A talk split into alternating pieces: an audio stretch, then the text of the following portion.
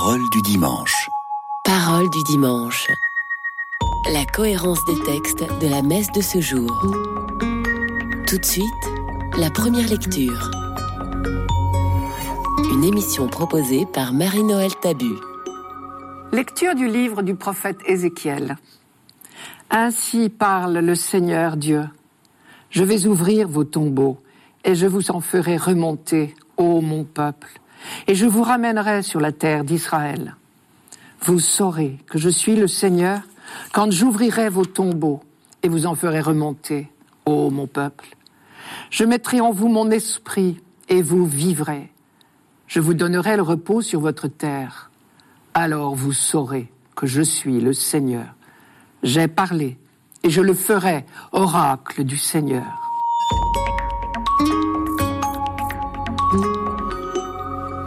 Je vous rappelle le contexte historique. Le peuple est en exil à Babylone, au VIe siècle avant notre ère.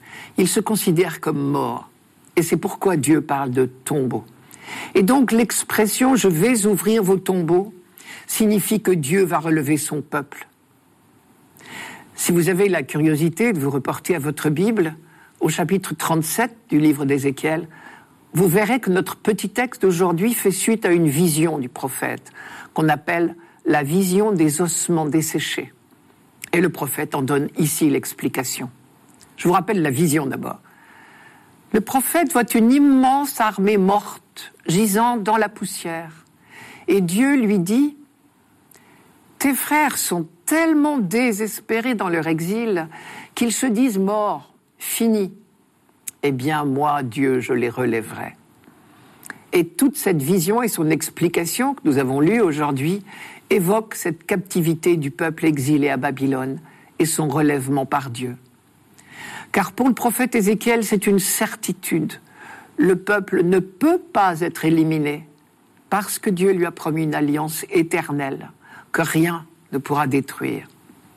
Et donc, quelles que soient les défaites, les brisures, les épreuves, on sait que le peuple survivra et qu'il retrouvera sa terre, parce qu'elle fait partie de la promesse. Je vais ouvrir vos tombeaux, ô mon peuple, je vous ramènerai sur la terre d'Israël. Au fond, ces phrases n'ont rien d'étonnant.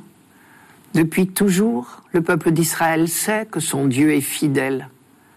Et l'expression Vous saurez que je suis le Seigneur dit justement que c'est à sa fidélité à ses promesses que l'on reconnaît le vrai Dieu. Mais pourquoi répéter deux fois à peu près les mêmes choses?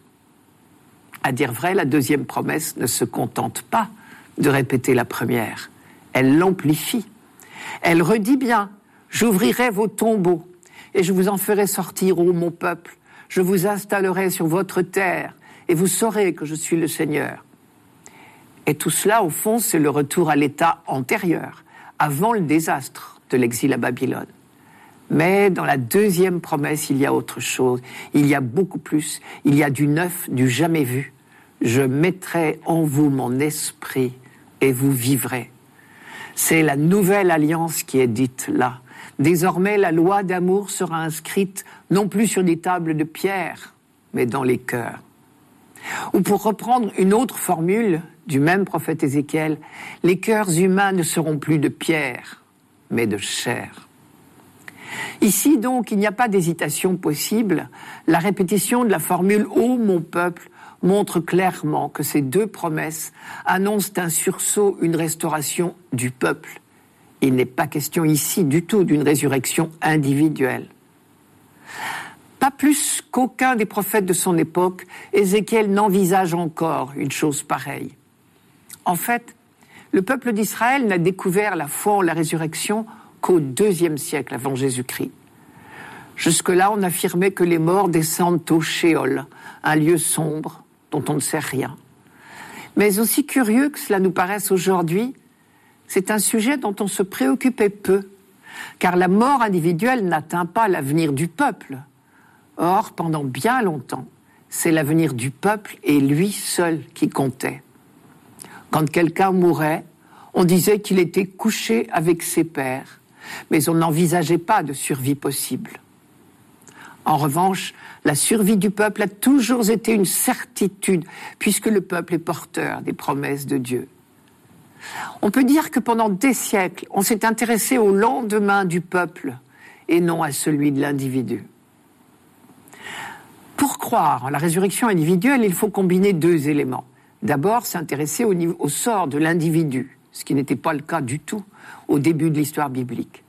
L'intérêt pour le sort de l'individu est une conquête, un progrès tardif. Ensuite, un deuxième élément, élément est indispensable pour que naisse la foi en la résurrection. Il faut croire en un Dieu qui ne vous abandonne pas à la mort. Et cette certitude que Dieu n'abandonne jamais l'homme n'est pas née d'un coup. Elle s'est développée au rythme des événements concrets de l'histoire du peuple élu. L'expérience historique de l'Alliance est ce qui nourrit la foi d'Israël. Or, l'expérience d'Israël est celle d'un Dieu qui libère l'homme, qui veut l'homme libre de toute servitude, qui intervient sans cesse pour le libérer. Un Dieu fidèle qui ne se reprend jamais, c'est cette foi qui guide toutes les découvertes d'Israël. Elle en est le moteur. Cinq siècles après Ézéchiel, vers 165 avant Jésus-Christ, ces deux éléments conjugués, foi en un Dieu qui libère sans cesse l'homme et découverte de la valeur de toute personne humaine, ont abouti à la foi en la résurrection individuelle. Et au terme de cette double évolution, il est apparu évident que Dieu libérera l'individu de l'esclavage le plus terrible, définitif, de la mort. Cette découverte est si tardive dans le peuple juif qu'au temps du Christ, cette foi n'était pas encore partagée par tout le monde, vous le savez bien, puisqu'on désignait les Sadducéens par la précision ceux qui ne croient pas à la résurrection. Bien sûr, il n'est pas interdit d'imaginer que la prophétie d'Ézéchiel dépassait sa propre pensée. L'Esprit de Dieu parlait par sa bouche et maintenant, nous, nous pouvons penser. Ézéchiel ne savait pas si bien dire.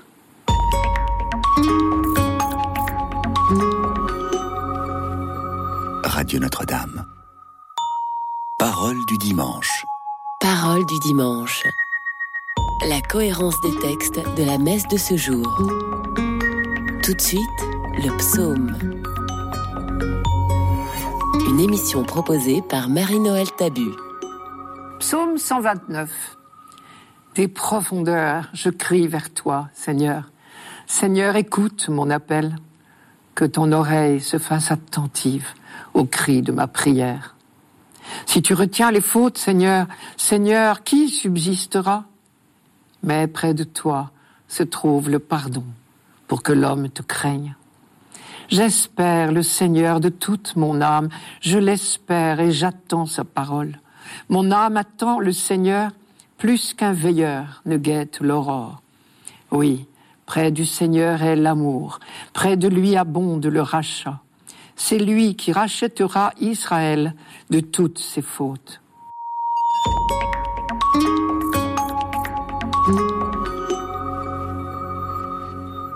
Il y a dans le psautier un ensemble de 15 psaumes qui portent un nom particulier.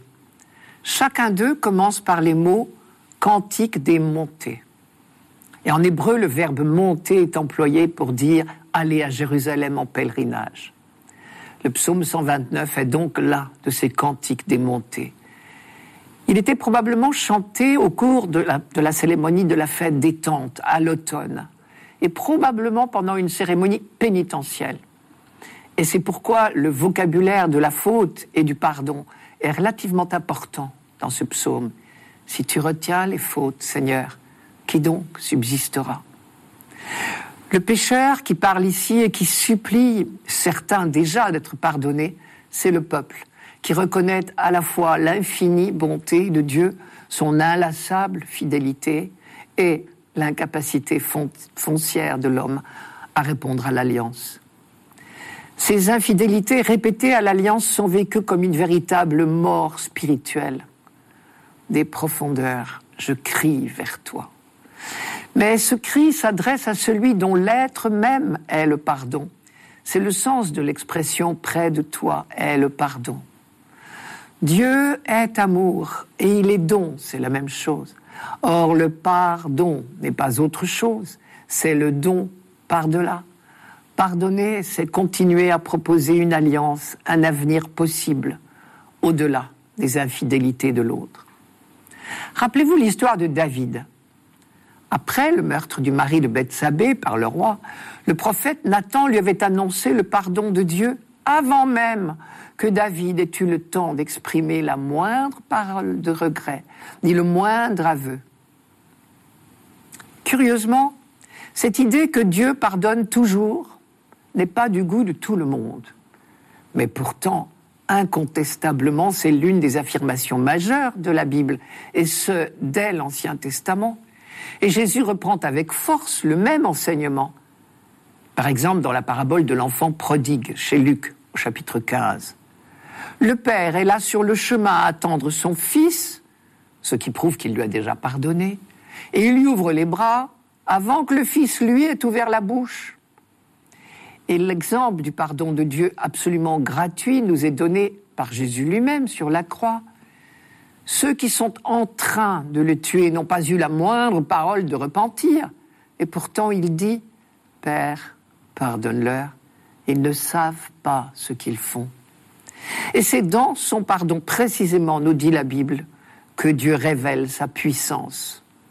Cela encore, c'est une des grandes découvertes d'Israël. Vous connaissez cette phrase du livre de la sagesse Ta force, Seigneur, est la source de ta justice, et ta maîtrise sur tous te fait user de clémence envers tous. L'idée, c'est que quelqu'un dont le pouvoir est incontesté n'a pas besoin de l'étaler. En revanche, je cite encore, il fait montre de sa force celui dont le pouvoir absolu est mis en doute. Sagesse chapitre 12. Certains craignent que l'annonce de la miséricorde de Dieu incite au laisser-aller. À mon avis, c'est juste le contraire. Une fois qu'on est vraiment convaincu de la tendresse et du pardon inconditionnel de Dieu, on a envie d'y correspondre et d'essayer de lui ressembler. Et donc la certitude de la miséricorde de Dieu n'engendre chez le croyant ni présomption, ni indifférence au péché, mais reconnaissance humble et émerveillée. Près de toi est le pardon pour que l'homme te craigne. Cette formule très ramassée dit quelle doit être l'attitude du croyant face à ce Dieu qui n'est que don et pardon. Et nous trouvons là encore une définition de la crainte de Dieu. Ce n'est pas la crainte du châtiment. Toute la pédagogie de Dieu au long de l'histoire biblique cherche à nous libérer de toute peur, car la peur n'est pas une attitude d'homme libre, et Dieu veut nous libérer totalement. La crainte de Dieu au sens biblique, c'est une adoration pleine d'émerveillement devant la toute-puissance de Dieu, faite seulement d'amour. Craindre le Seigneur, c'est l'adorer et lui faire tellement confiance qu'on fera tout son possible pour obéir à sa loi, dans la certitude que cette loi n'est dictée que par son amour paternel. Et cette conviction du pardon, du don toujours acquis au-delà de toutes les fautes, inspire à Israël une attitude d'espérance extraordinaire. Israël repentant attend son pardon plus sûrement qu'un veilleur n'attend l'aurore. C'est lui qui rachètera Israël de toutes ses fautes. Nous rencontrons régulièrement dans les textes bibliques des expressions similaires et elles annoncent à Israël sa libération définitive, la libération de toutes les fautes, de tous les temps. Israël attend plus encore, précisément parce que le peuple de l'Alliance expérimente sa faiblesse et son péché toujours renaissant, mais aussi la fidélité de Dieu. Il attend de Dieu lui-même la réalisation définitive de ses promesses. Au-delà du pardon immédiat, c'est l'aurore définitive que ce peuple attend de siècle en siècle, qu'il espère contre toute espérance, comme Abraham, l'aurore du jour de Dieu. Tous les psaumes sont traversés par l'attente messianique. Alors les chrétiens savent encore plus sûrement que notre monde va faire son, son accomplissement, un accomplissement qui se nomme Jésus-Christ. Notre âme attend le Seigneur plus sûrement qu'un veilleur n'attend l'aurore.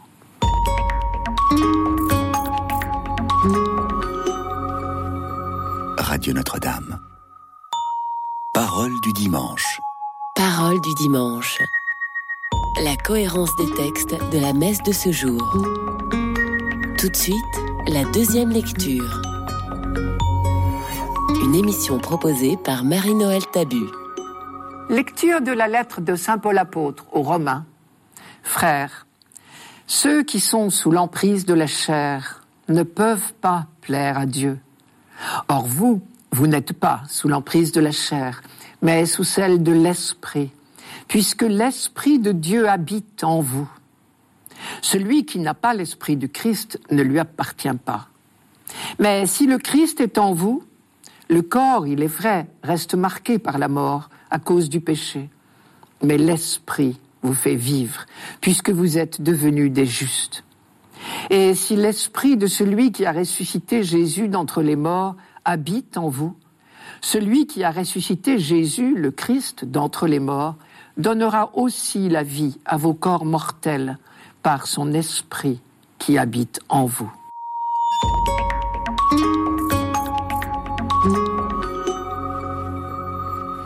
Emploie une expression imagée.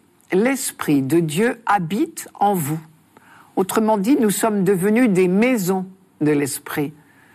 C'est lui qui commande désormais. Il serait intéressant de se demander, dans tous les secteurs de notre vie, personnelle et communautaire, qui est au poste de commande? Qui est le maître de maison chez nous? Ou si vous préférez, quel est notre objectif? Qu'est-ce qui nous fait courir, comme on dit? D'après Paul, il n'y a pas 36 solutions. Ou bien nous sommes sous l'emprise de l'esprit, c'est-à-dire que nous nous laissons guider par l'esprit, ou bien nous ne nous laissons pas inspirer par l'esprit. Et c'est ce qu'il appelle être sous l'emprise de la chair. Être sous l'emprise de l'esprit, on voit bien ce que cela veut dire. Il suffit de remplacer le mot esprit par le mot amour. Et dans la lettre aux Galates, Paul explique ce que sont les fruits de l'esprit. Je cite, joie, paix, patience, bonté, bienveillance, foi, douceur, maîtrise de soi. En un mot, l'amour décliné selon toutes les circonstances concrètes de nos vies. Il s'agit bien des circonstances concrètes. Pour Paul, la vie selon l'esprit ne veut pas dire la tête dans les nuages. Paul est l'héritier de toute la tradition des prophètes. Or, tous affirment que notre relation à Dieu se vérifie dans la qualité de notre relation aux autres. Et les prophètes ont toujours des mots très durs pour ceux qui croient plaire à Dieu par des cérémonies magnifiques, pendant que des pauvres meurent de faim ou de chagrin à leur porte. Une fois définie la vie selon l'esprit, ce qui veut dire tout simplement la vie selon l'amour, on déduit très facilement ce que Paul entend par vie selon la chair, c'est le contraire, c'est-à-dire l'indifférence ou la haine. Pour le dire autrement, l'amour, c'est le décentrement de soi. La vie sous l'emprise de la chair, c'est le centrement sur soi. Ma question de tout à l'heure, qui commande ici, se transforme alors en qui est le centre de notre monde? Il est clair que sous l'emprise de la chair, dans ce sens-là, c'est-à-dire centré sur soi, on ne peut pas être en harmonie avec Dieu, accordé à Dieu, qui n'est qu'amour. Sous l'emprise de la chair, on ne peut pas plaire à Dieu, dit Paul. Au contraire, le Christ, lui, est le Fils bien-aimé, en qui Dieu se complaît. C'est-à-dire qu'il est en harmonie parfaite avec Dieu, précisément parce que le Christ, lui, n'est qu'amour. Dans ce sens, le récit des tentations que nous avons lu pour le premier dimanche de carême était saisissant. Vous vous souvenez, c'est au chapitre 4 de Matthieu. Il nous montre Jésus centré uniquement sur Dieu et sur la parole de Dieu. Il refuse résolument de se centrer sur sa fin, ni même sur les besoins de sa mission de Messie. Je vous rappelle le texte. Première tentation, après 40 jours de jeûne, Jésus a faim. La tentation n'est pas là, bien sûr. Avoir faim au bout de 40 jours de jeûne, c'est normal. C'est même plutôt bon signe. La tentation, c'est d'exiger de Dieu un miracle pour son bénéfice personnel. C'est de se prendre pour le centre du monde, si j'ose dire. Ordonne à ces pierres de devenir des pains, lui le tentateur, le diviseur. Mais Jésus préfère mettre la parole au centre du monde et de sa vie. L'homme ne vit pas seulement de pain, mais de toute parole qui sort de la bouche de Dieu. Le fruit de l'esprit, c'est la maîtrise de soi, la patience, dit Paul. Deuxième tentation, jette-toi du haut du temple, Dieu sera bien obligé de te protéger. Réponse de Jésus, tu ne mettras pas à l'épreuve le Seigneur ton Dieu. Le fruit de l'esprit, c'est la confiance en Dieu. Troisième tentation, détourne-toi de Dieu, prosterne-toi devant moi, tu seras le maître des royaumes de la terre. Mais Jésus est complètement centré sur son Père et non sur ce qu'il pourrait obtenir pour lui. Le Seigneur, ton Dieu, tu adoreras. C'est à lui seul que tu rendras un culte. Le fruit de l'esprit qui les résume tous, c'est l'amour, dit encore Paul. Si ce texte des tentations nous est proposé chaque année, en début de carême, c'est parce que le temps du carême est justement une entreprise de décentrement de nous-mêmes pour nous centrer sur les autres et sur Dieu. Un peu plus loin, dans cette même lettre aux Romains, Paul dit que l'Esprit de Dieu fait de nous des fils. C'est lui qui nous pousse à appeler Dieu Père. J'ai envie de dire tel Père, tel Fils. Ce qui en nous est amour vient de Dieu c'est notre héritage de fils. L'esprit est votre vie, dit encore Paul. Traduisez, l'amour est votre vie. D'ailleurs, nous savons tous d'expérience que seul l'amour est créateur. Tandis que ce qui n'est pas amour ne vient pas de Dieu. Et parce que cela ne vient pas de Dieu, c'est voué à la mort. La très bonne nouvelle de ce texte d'aujourd'hui, au fond, c'est que tout ce qui est en nous, amour, vient de Dieu et donc ne peut mourir. Comme dit Paul, celui qui a ressuscité Jésus d'entre les morts donnera aussi la vie à vos corps mortels par son esprit qui habite en vous.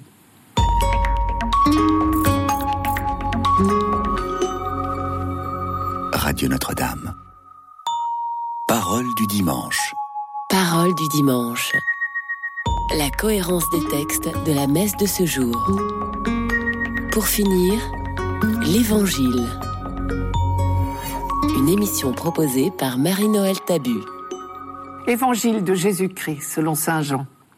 En ce temps-là, Marthe et Marie, les deux sœurs de Lazare, envoyèrent dire à Jésus, Seigneur, celui que tu aimes est malade. En apprenant cela, Jésus dit, cette maladie ne conduit pas à la mort, elle est pour la gloire de Dieu, afin que par elle le Fils de Dieu soit glorifié. Jésus aimait Marthe et sa sœur, ainsi que Lazare. Quand il apprit que celui-ci était malade, il demeura deux jours encore à l'endroit où il se trouvait. Puis après cela, il dit aux disciples, Revenons en Judée. À son arrivée, Jésus trouva Lazare au tombeau depuis quatre jours déjà.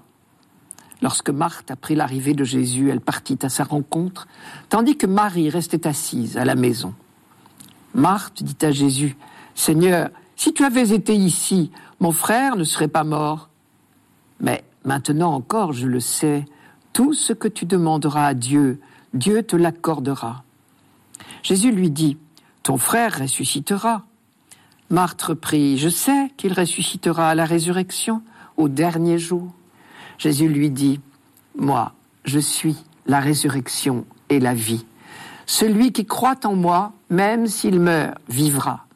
Quiconque vit et croit en moi ne mourra jamais. Crois-tu cela? Elle répondit, Oui, Seigneur, je le crois. Tu es le Christ, le Fils de Dieu. Tu es celui qui vient dans le monde.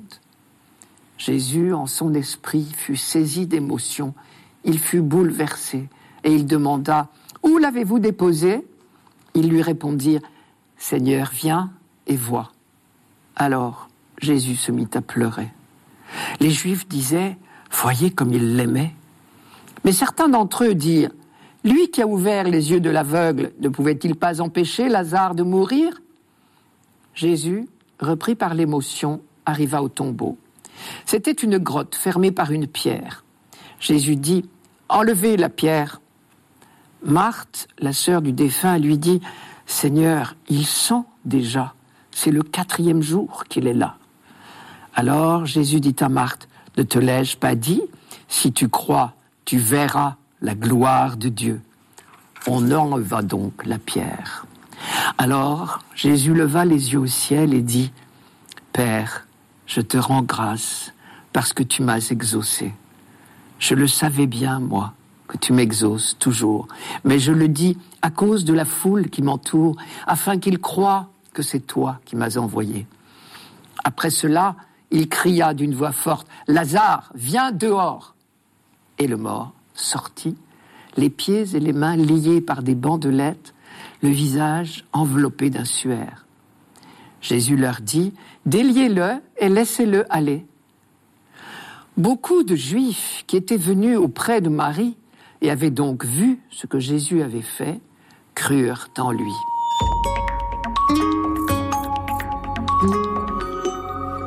Saint Jean nous dit qu'à la suite de ce miracle, beaucoup de Juifs se mirent à croire en Jésus. Et d'après Saint Jean toujours, c'est à ce moment-là que les grands prêtres et les pharisiens décidèrent d'éliminer Jésus. C'est donc ce miracle qui a signé l'arrêt de mort de Jésus. Évidemment, quand on y réfléchit 2000 ans plus tard, on se dit que c'est un comble. Être capable de rendre la vie, cela méritait la mort. Triste exemple des aberrations où nous mènent parfois nos certitudes. Mais je reviens au récit de ce que je vous propose d'appeler le réveil de Lazare, car il ne s'agit pas d'une véritable résurrection, comme celle de Jésus. Il s'agit plutôt d'un supplément de vie terrestre.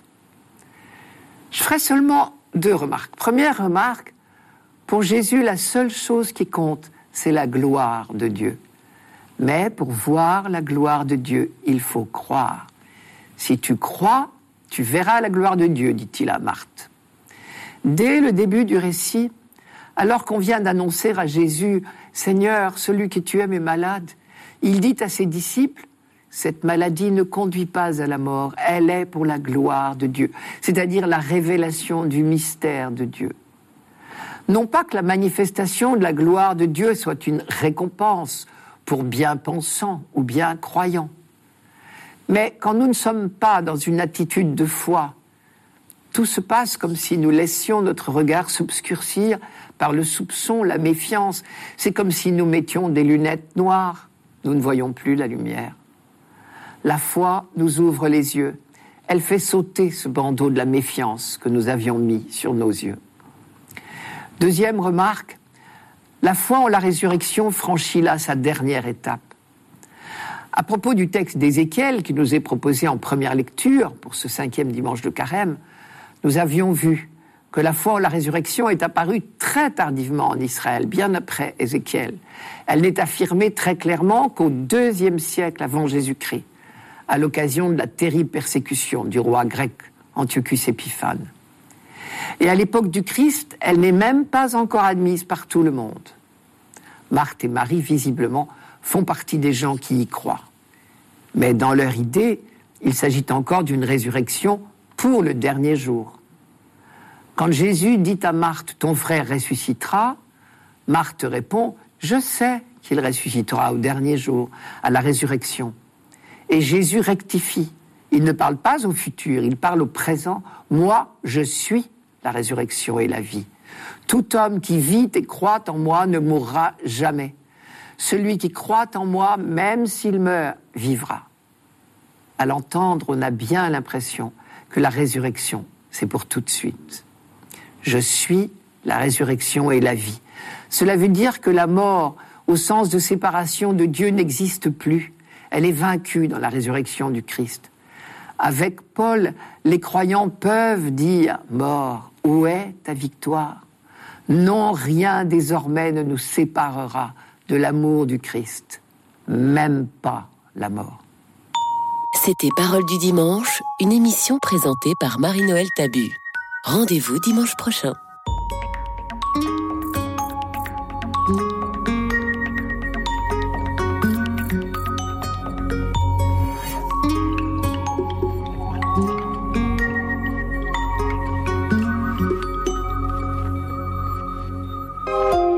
Radio Notre-Dame, la vie prend un sens.